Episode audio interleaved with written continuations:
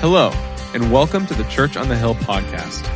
If you enjoy this podcast, we invite you to join us live this Sunday at 500 Sands Drive in San Jose, California. Visit churchonthehill.com for service times and directions, and also to learn more about connecting, growing, and serving at Church on the Hill.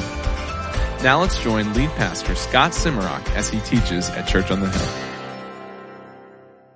All right, week three in our visual series. Um, here's what this whole thing's about. If you're brand new to our church, here's what's going on. We're taking a look at works of art uh, that, that communicate the gospel story, the story of Jesus. And we want that visual to stick with you all week long so that you're tempted to live out that visual because it's all about reflecting the beauty of Jesus out into our world. And so you guys are experts now at art, right? Because for a couple weeks in a row, I'll show you a picture. I'm like, let's make some observations about it and like figure out what the story is behind the art. So if you're ready to go, it's in your notes. It'll come up on the screen right here. Take a look at this. This picture right here is called The Refusing, and it's by Daniel Hernandez. Uh, he, he painted this in 1876. He's a Peruvian artist. Let's make some observations about it. Before I share mine, just look at that and decide what you think that that is about, what is happening. Here's what I see.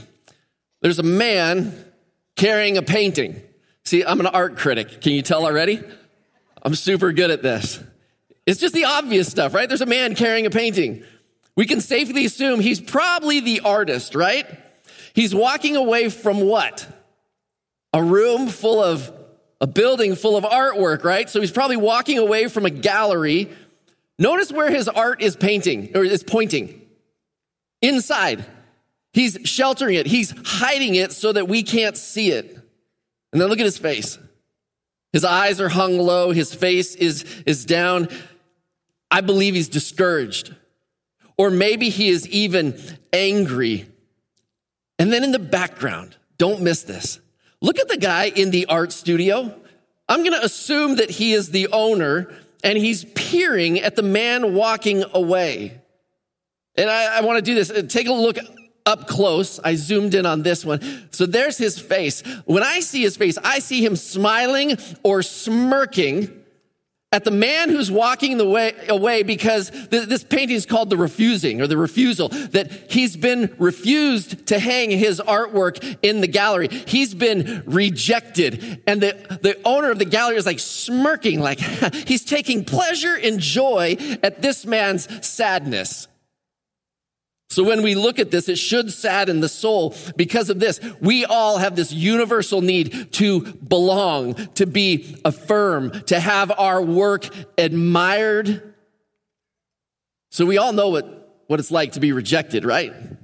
We know it's a universal need. Let me prove it to you. Middle school, high school, and even when you're single into your 20s or 30s, right? You play this game all the way in those, whatever age group you are in there, you play this game where you look to your buddy and you're like, hey, go ask her and see if she likes me. And if she does, ask her, hey, if my buddy asked you out, would you say yes? You know what I'm talking about, right? These are social games that protect us from rejection. Because a little rejection we can tolerate, but too much rejection can actually mortify us, harm our souls. This picture is about rejection. And there's a story of rejection in the Bible in Mark chapter 12, and I want us to take a look at it. So open your Bibles. Don't trust me on this one. I want you to read this for yourself because today there's some days that, man, I give you like, here we go. There's this super upbeat. You're going to walk away encouraged. There's other Sundays where when I have to, when I grab this text, it, it might not be like, hey, happy, happy, joy, joy. You might grab some texts like today that are actual warnings to people. Today's a warning. And so I don't want you to miss it. I don't want to downplay the warning. And let me tell you why. Because pastors are really tempted to say things that people want to hear. Because you know what? Pastors, we don't want to be rejected either. But the problem is this when you get a text that is just pure warning, as a pastor, if you sugarcoat it or make it sound so good or wrap it in something nice, people miss the warning. So today, I ain't wrapping this in nothing pretty. Mark chapter 12, the context of the story. Um, you got to understand this. Jesus' popularity at this point is at an all time high. He just marched into the city of Jerusalem and people lined the streets shouting, God save, God save. So he's becoming actually so popular that he's driving Israel's leaders to despise him. The leaders are questioning his authority. They ask Jesus, Who do you think you are acting like this? This is really important because of this. The parable he's about to tell is directed at Israel's leaders. It's not directed at all of Israel. It's not directed at his followers. It's directed at the leaders of Israel. And here's how the story goes. By the way, in this, this parable, I'm going to give you four attributes, traits of God that I think are reflected in the story. And here's the first one. It's the hope of God. Okay. If you're taking notes, write this down. The hope of God. It begins this way. Jesus then began to speak to them and to them as to the Israel, Israel's leaders in parables. Here's the story. A man planted a vineyard. He put a wall around it, dug a pit for a wine press, and built a watchtower. Then he rented the vineyard to some farmers and moved to another place. At harvest time, he sent a servant to the tenants to collect from them some of the fruit of the vineyard. All right, there's the, the beginning of the story. Uh, the owner creates this vineyard. The vineyard is his masterpiece. So what does it take to actually create a vineyard? He goes through this list. He says he put up walls to protect the vines, the vineyard, from wild animals. That's why he would do it. Then he dug a wine press. Have you ever seen this? I mean, they, they still have them in Israel. When we went there, you, they literally chisel out of rock this, this pit. And it, you could be like, I don't know, eight feet by, by four feet. Then they throw all the grapes in there and then they would get stomped underfoot. From that pit, there's a little channel that runs downhill to a larger vat. So when they stomp the grapes, all the juice runs into the larger vat. So this owner, he chisels out of rock this, these vats so that the, the juice can be processed. Then he built a watchtower so the whole vineyard could be seen and protected from vandals or, or from wild animals. And then it says he removed the rocks. He, he, he he fixed the soil. If you've ever been to Israel, it's a lot of rock. So he removes all the rocks and he plants these vines. And after all the work is done, he hands the keys over to these tenant farmers. And the way it worked in Jesus' day is that this is exactly what happened. The, the, the owner would let these tenant farmers run the place and he would go away. And the expectation was this. The owner would get one third to one half of whatever it is that that vineyard produced. That's how a land lease deal worked in Jesus' day. Now, to understand the meaning of the parable, let's make sure we understand who all the characters are. Every, everyone in the story represents someone. The vineyard owner was, yeah, see, these aren't hard questions, right? Welcome to church. Like, I'm not here to stump you. The vineyard owner is God. The vineyard, though, okay, was Israel. It was God's favored nation, the one that he said, You're my own. Now, around the gate of the temple in Jesus' day, just so you believe me that the vineyard represents Israel, the gate of the temple in Jesus' day was decorated with these vines. And people could donate money and, and have a, a leaf put up there, and these vines, these, uh, these ornate vines would be covered in gold. They'd be gold leaf. It's, it's supposed to represent that Israel is always referred to in illustration as this vine. Let me just read this to you. It's Isaiah 5. And this is the description. It says, My loved one had a vineyard on a fertile hillside. He dug it up, cleared it of stones, and planted it with the choicest vines. He built a watchtower in it and cut a wine press as well. Like, this is exactly what the story is. Jesus, they know the, these leaders of Israel. They have most of the, the Old Testament memorized, right? Because that was their Bible. It wasn't their Old Testament. It was their Bible. It's the Jewish Bible right there. So they knew that Israel was this. And then listen to how Isaiah 5 goes next. Then he looked for a crop of good grapes. God looked for a crop of good grapes among Israel, but it yielded only bad fruit. So ask this question. This is about the hope of God, right? This first part. What is the hope of God for Israel? The answer is that they would be fruitful, that they would produce good fruit. I mean, we still have illustrations like this, right? When someone's character is not good, they're called a bad a bad egg? Oh, that's good. I didn't even think about that one. A bad apple, right? Too? I mean, one bad apple spoils the whole bunch, something like that. The hope of Israel is this that there'd be a good crop. They understand that Jesus is teaching this parable and he's referring to Isaiah chapter 5. So the tenant farmers, who are they? It's Israel's leaders who are in charge of the vineyard of Israel. So who, who's in charge? It's the chief priests, the teachers of the law, and the elders. This is the audience to whom this is speaking. Question Why does that matter? This is super critical. Because too many people, they pick up the Bible and they start reading and they find like the point of the story at the end, and you're like, oh, Jesus is speaking to me. Actually, this story, the primary text, he, he's not speaking to us. This teaching is not for us directly, it was directly for the leaders of Israel. Now, I'm going to get you into this story even more. I'm going to walk you through the whole thing. We're going to understand it all. And then I just have one little question at the end. So, for all the application, I just want you to hang on to the end and, and we'll get there. I just want you to know this that the meaning of this is designed to say the hope of God for Israel was that they would be fruitful. It kind of begs this question, though Does God have an expectation and a hope for this church? Does God have a hope and an expectation for his church, his universal church all around the world? Let me read this to you. It's John 15, 8. It says, This is to my Father's glory that you bear much fruit, showing yourselves to be my disciples.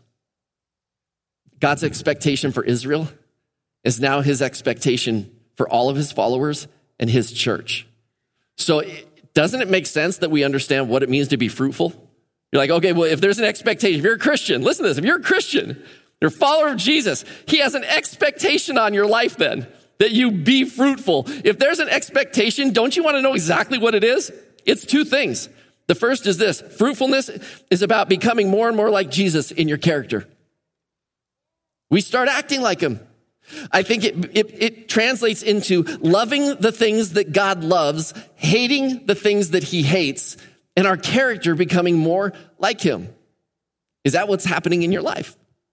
Is that what's happening in the life of this church? The second thing is this when it comes this call to be fruitful, I think it's this it's helping people discover the beauty of Jesus, the truth of the gospel story, so they can become followers of Jesus. Let me sum it up in two words making disciples.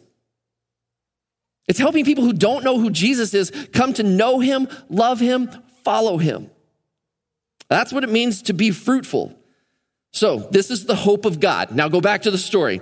Back to Jesus' parable where the owner, they had, he just sent a servant to collect what was owed him.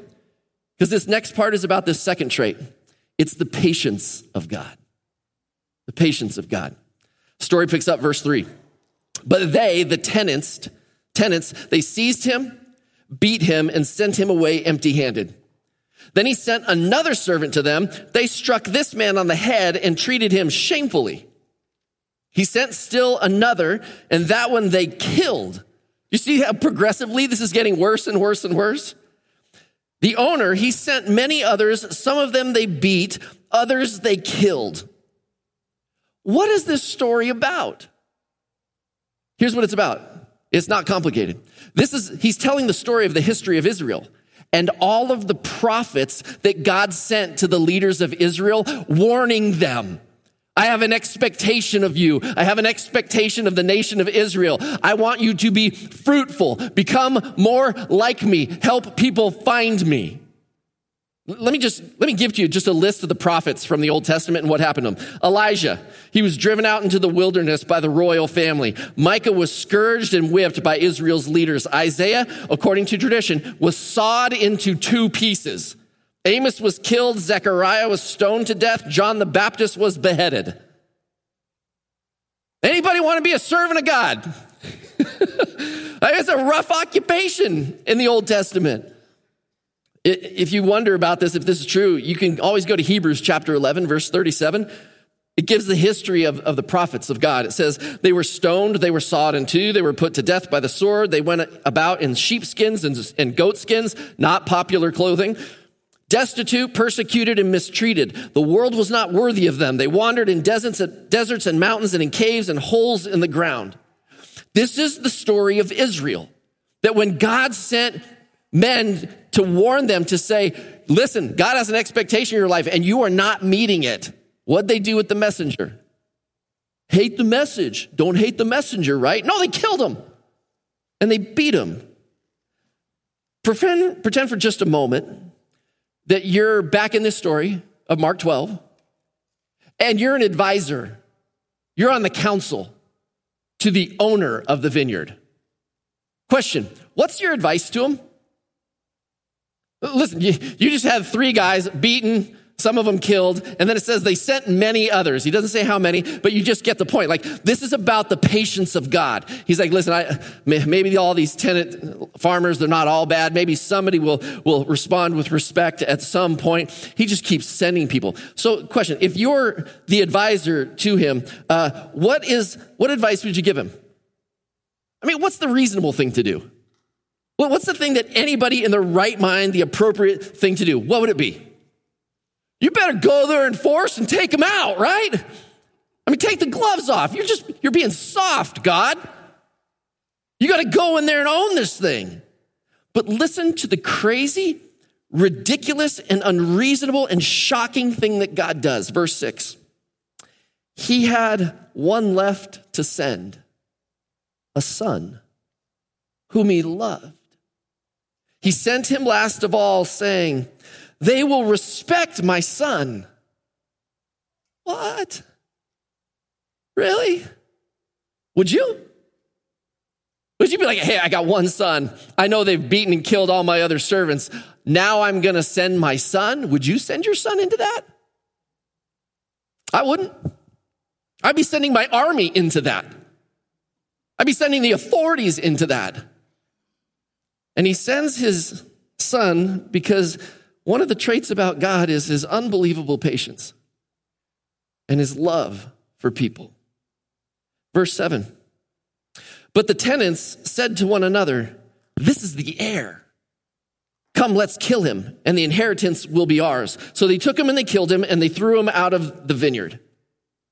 Weird question like, did they really think that if they killed the son, that they would take possession of the land? Let me explain to you how real estate worked in the first century. I'm married to a realtor, so I know this. By the son showing up, they're assuming that the father can't come himself. Because surely he would have showed up himself. He's either dead or he's too ill to come. And if this is the only son and they kill him and the father's already dead, the assumption is this if there's no family, this land is ownerless. And in that day, if you are working the land and the land becomes ownerless, you become the new owner of the land. So they're thinking, listen, tenant farmer, that's not nearly as cool as owner. So we're going to stop acting like servants and we're going to start acting like owners and we're going to kill the son. Into this violent, rebellious group, God sends his son. Okay, we got to identify who everybody is. This is a this is a softball question. Ready? So the son is all right, way to go. Good work, people. And God sends Jesus into Israel with leaders who would reject him. And just a few days after Jesus tells this story, at the end of that week, Jesus would be hanging on a cross. Because the leaders of Israel accused him of religious crimes, and then manipulated the Roman government to have him killed. How absurd is the love and the patience of God? Charles Spurgeon, famous preacher, he, he wrote this If you reject him, he answers you with tears. If you wound him, he bleeds out cleansing. If you kill him, he dies to redeem. And if you bury him, he rises again to bring resurrection. Jesus is love made manifest. All truth. God's love and patience with us is unbelievable. His capacity to love and endure is so much greater than anything we will ever know. But here's where most people's theology stop. God loves. God's love wins in the end. And they only take the first two attributes of God that says, hey, this is his hope that you're fruitful. And it, this is the hope of uh, the, the patience of God that is so enduring. And their theology stops there, hoping that life will turn out and our next life will turn out how they had hoped. But it's not where the story ends. The third trait of God is this it's the judgment of God. And it starts in verse 9. What then will the owner of the vineyard do? Jesus answers his own question. He will come and kill those tenants and give the vineyard to others. Huh. So, who are the tenant farmers? The leaders of Israel. So, God will come in, kill them, and hand that vineyard of Israel to someone else. I believe what he's describing is this is when, the, when he was rejected by Israel's leaders and much of Israel, God's favor moves towards this church, this Gentile church that is now his people. Anyone who will follow his son, whether Jew or Gentile, becomes the vineyard. That is God's place of blessing. Anybody who will follow Jesus and accept the forgiveness that he offers I don't know, know about you, but when's the last time you considered the judgment of God? I mean, maybe some of you have, like you're really struggling in your life right now, and you're like, wow, man, if, if, my life ended today, I, I think I'd really, I'd really face God's judgment. One theologian states it this way it's entirely wrong to emphasize God's love at the expense of his holiness, his righteousness, and his avenging wrath. See, texts like this don't get a lot of airtime in the church because we want to say things that make people feel good. But see, the good news, which is called the gospel, it ain't really good unless you understand the bad news. That there's a life and an eternity separated from God, that there's people outside the vineyard. So you might be thinking like, okay, this is just one story in the Bible, right? Pastor, don't make too much of a deal about one story in the Bible. Tell you what, tonight, um, would you go home tonight and just open up to Matthew chapter 25? And just read the whole chapter. There's three stories there, three parables. Each of them ends the same way. There's people who thought they were in God's family, thought they were in God's team, and each of the story ends this way, with them on the outside of God's family on the outside of the kingdom. The door is locked. It's the, the parables are all about the end of times. And they're like, wait, wait, wait, wait. Jesus, like, let us in. He's like, I don't even know you. I, I thought we were good. Good. You didn't follow me. I, I didn't even know you. I, had a hope for you. And I had patience with you. And yet you acted like an owner instead of a servant. And if you want to be away from me, that's what you get in the end. And each of those parables, sit down and read it with, if you got kids, sit down and read with your kids and try and explain that to them. You know what I think the response is in kids when they read this story? They're afraid because I think they have a better sense of the fear of God than maybe we do. For the beginning of wisdom is the fear of the Lord. So, just in case you think I'm making too much of this, go read Matthew chapter 25. There's some fantastic stories that are meant to make a mark on our soul. Let me go to the fourth and final point here this attribute of God. And it's the triumph of God. And it's found in verse 10. It says this Haven't you read this passage of scripture? This is Jesus speaking. He's back in his parable, or he, the parable's kind of over. Now he does this little teaching. He says, Haven't you read the passage of scripture? The stone the builders rejected has become the cornerstone. Now, some of your versions, it might read capstone. I'll explain both of those. The Lord has done this and is marvelous in our eyes. Jesus is quoting Psalm 118. So, what's a capstone? Uh, if you're building an arch of stone, the capstone is the center one. If you don't have the center one, it's the most important one because the whole thing collapses without it. A cornerstone. It sets the measurements for the straight line of this angle and this angle. So, this cornerstone is the most important because everything else has to line up to it. And the text says, the stone that has been rejected, it's a story about Jesus being rejected. He's going to become the capstone. He's going to become the cornerstone to the temple of God that if you reject him, you're not actually a part of God's family. So, this is what Jesus is referring to he would be rejected that week by Israel's leaders. He'd be murdered on a cross. But make no mistake, it was not just a death of a man. It was God's son who, prior to his death, claimed this I will die for the forgiveness of your sins. I'm going to die in your place. And you're like, well, words are cheap. Let's see if he can do it. But he always attached this to it. But in three days, I will come back to life. By Jesus coming back to life and predicting his resurrection, he's giving us evidence that the claim that he was dying for our sins, that that part was true too.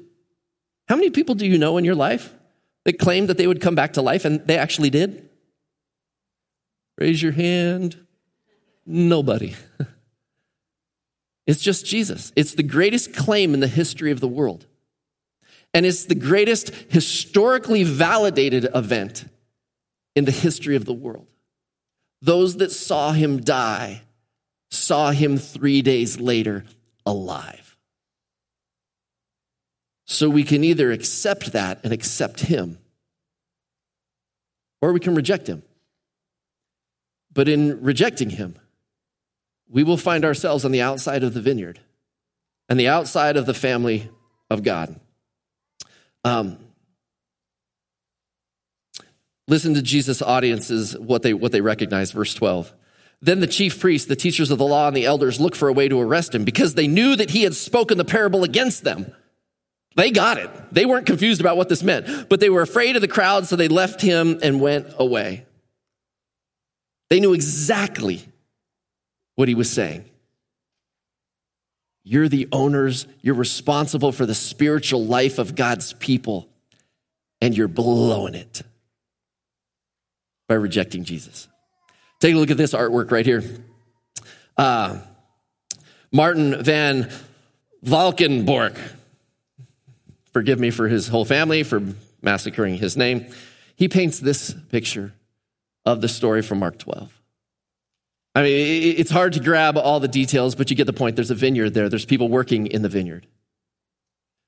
And there's two characters up above. It seems like one is arriving from the right, and the one to the left is rejecting him. You get these two clowns kind of down here walking, and I don't know, if you just look at their face, they're like, I think we're going to get away with it. I could be making up things about this story, but once you know Mark 12, you're like, oh, well, what's the meaning? It's a beautiful vineyard. You see the tower up there to the right? And if you look all the way down, hidden in the right, bottom corner, you'll see that there's a man being killed. Martin is trying to grab all of this parable and put it into one work of art so that there might be a warning to Israel's leaders. This parable is about four things it's about the hope of God for Israel, but it's also about the hope of God for his church, for anyone who claims to be a follower of Jesus. It's a story about the patience of God, but it also is a story about the judgment of God and the triumph of God. And what I mean by the triumph of God is this He wins in the end. Go read the book of Revelation. It's about how He wins in the end, that He's coming back one day, and everybody who thought they were winning because they're like, no, it's my life, not God's life. Jesus, who cares about Him? They lose in the end. And I know this can be like, man, you're like, maybe you've never come to church before. This is your first day. You're like, dang, man, dropping some bombs today. it's pretty harsh. It's not harsh unless it's not true. What a great gift for a warning sign to be there to say, what lies beyond this is a cliff that will take your life. Um, let's go back, Dave, to that original picture, the refusing. Do you remember how you felt when you looked at this picture? When you first saw it, like, and I explained, like, oh, he's getting rejected, like, which person did you identify with? There's only two people in the picture. I mean, probably the artist who's getting rejected, right? And with a, with a, with a title on a message, maybe you looked at your notes ahead of time, you're like, oh, there's rejection. And you expected a, a message. On, oh, you know, how to rejection proof my life, right? How do I deal with rejection? No, no, no, no. The whole point of this artwork, if I'm attaching it to Mark chapter 12, is not that we're the rejected artist, is that we're the guy in the shop looking at God and rejecting him. God, I don't want you. And smirking as if we, we got our lives all together. God, why do I need you? Remember how you felt about the guy when you saw his face? You're like, man, that guy's a dirtbag. Maybe you don't talk that way or think that way. He's a bad guy. The warning is to not be him. It's to not be the one that pushes Jesus aside in our lives. Now, I do want to be very, very clear about this. This message is first and foremost to the leaders of Israel. But does this warning have any message to the church today? I think yes. And the number one primary application to this is anybody who's going to lead God's family. Let me just quote to you one commentator. He says this The parable has a long range application to church leaders who cease to be servants and stewards and seek to be owners and lords. So let me just break this down very simply. Pastors, be warned. Elders, be warned. Community group leaders, student ministry leaders, children ministry leaders, and parents, be warned. You lead a portion of God's kingdom. Maybe your vineyard isn't as big as everybody else's. This isn't a mega church. You're like, I, I, don't have much influence. I got a small little community group, three people meet once a week. And, but yeah, but you're, you're the leader. You're the one in charge. That's your vineyard. Be warned that the hope of God for you, He has hope for you, that you'll be fruitful. They will reflect the beauty of Jesus to others. And in doing so, you'll be making disciples. Parents, you got a vineyard to reflect the gospel, the good news of who Jesus is, and there's an expectation of fruitfulness there. Luke says it this way For everyone who has been given much, let me try that again. For everyone who has been given much, much will be demanded. And from the one who's been entrusted with much, much will be asked for. You thought that came from Spider Man, huh? Have you rejected God's expectation for you? And you might be wondering this, well, how? Like, I've never like rejected God. Like, God, get away from me. I didn't kill Jesus. I wasn't even around then. Let, let me give you some ways that maybe we've rejected God. And the one, the first one is the most important. Have you rejected God's salvation for you? Jesus comes and he dies on a cross and he predicts his own death and he predicts his own resurrection. But he says, I'm going to die for the forgiveness of the world. Have you rejected that? Do you think you're good enough to get to heaven? No one is good enough to get to heaven. You're like, I'm not as bad as that guy back there. Okay, so you're a better guy who's outside of Jesus' family then. it's not the point, right? The point is that we've all done things to violate our own code of ethics, much less God's code of ethics. How can God let us into heaven, into a perfect place, if we haven't had that forgiveness and that perfection given to us? If you haven't done that, if you haven't accepted the gift of salvation, don't reject it today. It's open to you because God loves you. And it begins by just saying, God, forgive me. I believe, Jesus, you died on the cross as payment for my sins. And now I get your innocent and you, your innocence and you get my sin. But it's not just forgiveness, it's beginning a relationship with God. Don't reject him today. The second thing is this maybe we're rejecting God's lordship. You prayed a prayer one day and you're like, I'm in, I'm good. And then you go live your life however you want. And you act like the owner of your life. No, no, no. God's the owner of your life when you're in his family.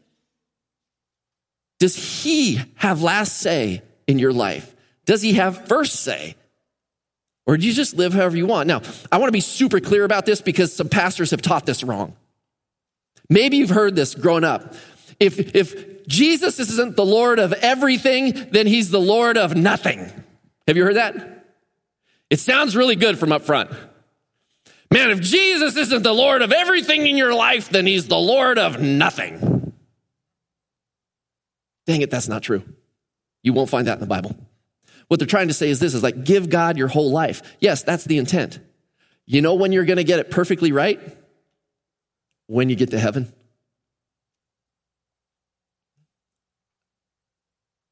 I'm a piece of work, people. and, and I mean that how it's supposed to sound. There's moments where I am so broken. And so I just have thoughts and actions and attitudes that don't reflect the heart of God. You know why? Because I'm like you. I'm not perfect, but I'm hoping that as the Holy Spirit works inside me, slowly but surely, I'm reflecting the character of Christ. And even in my brokenness, God will use me to lead other people to know Him. I'm trying to let Him be the Lord of everything, but uh, to be honest, there's moments where I take back the reins of my life and I act in ways that aren't of God. So, really, is that saying to me, you know what, Scott, since you don't act like He's the Lord of everything, then He's the Lord of nothing in your life? No, it's not true. This process called sanctification means that God's not done with me yet. Are you with me so far? But there is an abusing of his grace that says, I don't really care what he says because I think I'm going to heaven anyways. I'm going to do whatever I want. What if we're rejecting God's holiness? What if we're rejecting God's plan for our life?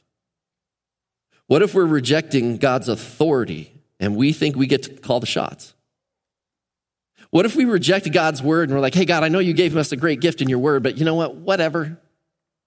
I don't care what it says. Maybe we're rejecting his word. Maybe we're rejecting God's expectation for being fruitful. You know what, God, there's a lot of people around. They can do your work. I'm just not very good at it. Don't reject the expectation on your life to be fruitful.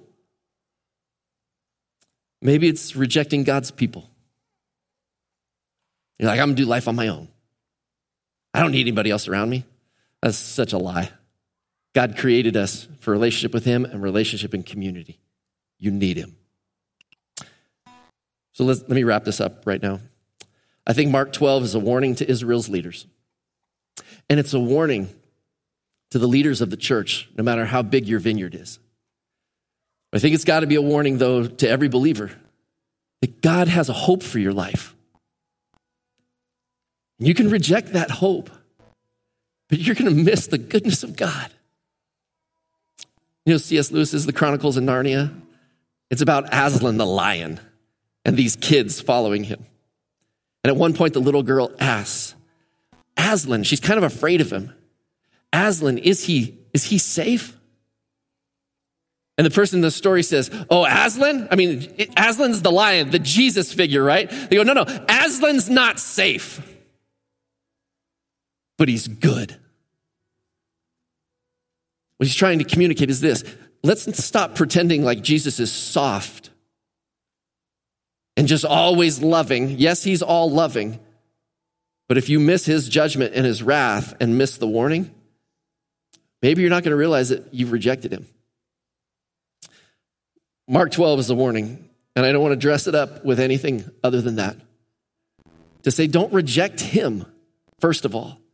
But if you accept him, don't reject the life that he has for you, because it's not a safe life, but it's a good life because he's good and he has a plan for you. Can I just say this? If you've rejected, have yet to accept Jesus, do it today. I already mentioned how to do it. Bow your head and you say, God, forgive me. I accept that Jesus paid the penalty for my sins on the cross. And today, I join your family because of your grace on my life. And from this day forward, I walk with you. I'm no longer the owner of my life. I'm your servant. If you want to do that, I'd invite you to pray that right now. Let's bow our heads and pray. God, I thank you so much for your patience with me. Um, I am always stunned that you would allow me to have any kind of fruitfulness with other people and Lord, I pray that for those that are sitting here today, that if anybody has not accepted you, that they would cross that line of faith. But I pray for those in this room too, God, that Maybe they have rejected your word, your authority, your holiness, your way of life, or rejected the mission that you've called them to to make disciples. I pray we would confess that wholeheartedly and take every step we need to take to live in a fresh new way with you. And I pray that this prayer doesn't just end and we go about our business today, but somehow, God, you would put your finger on the hearts of people in this room that we might be different. And you would empower that. And if you want that church, if you desire that today, would you say amen?